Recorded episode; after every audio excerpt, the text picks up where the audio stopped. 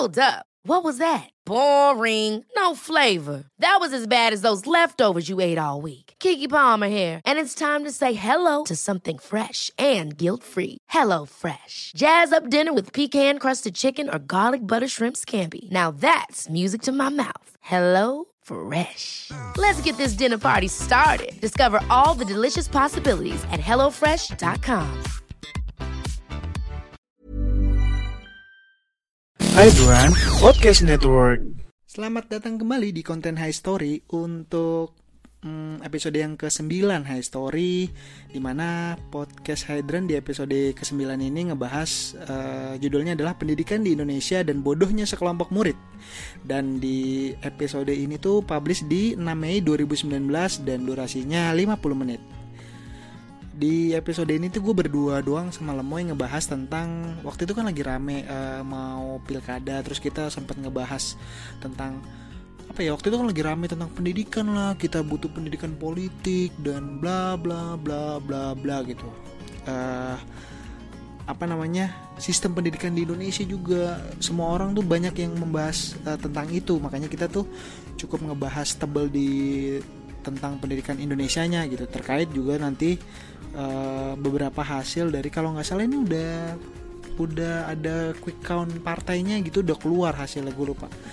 Nah di sini gue juga mau klarifikasi ini gue sempat di episode ini tuh gue sama Lemoy sempat ngeluarin statement bahwa uh, partai PSI itu menang atau lolos di dua besar tiga besar eh atau empat besar Aceh gitu kalau nggak salah.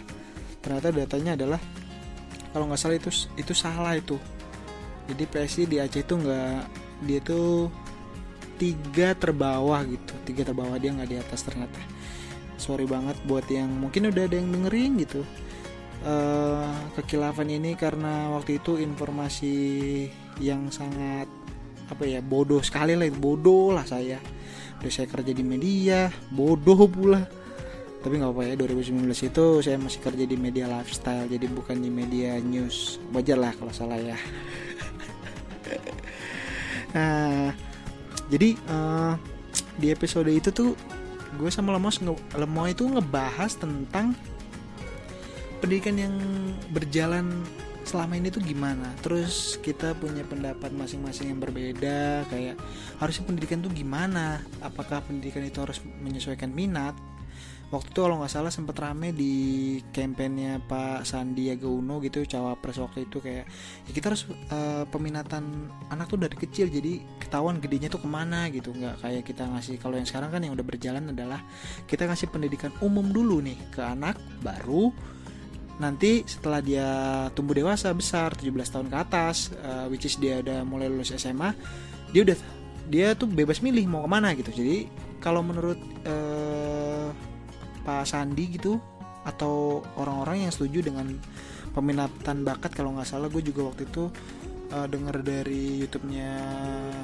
Panji Pragiwaksono juga salah satu orang yang percaya bahwa uh, bahwa pendidikan peminatan bakat itu sangat penting dari kecil gitu. Nah, itulah yang namanya perbedaan pandangan dari setiap orang gitu dibanding yang sedang berjalan saat ini. Nah, menurut kalian gimana? Apakah uh, peminatan pendidikan dari uh, kecil itu penting atau ya sudah seperti sekarang aja?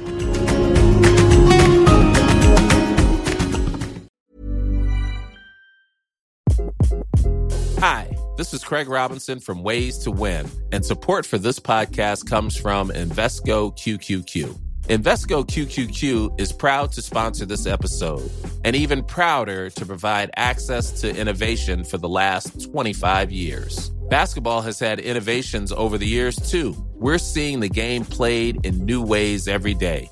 Learn more at Invesco.com slash QQQ. Let's rethink possibility. Invesco Distributors, Inc.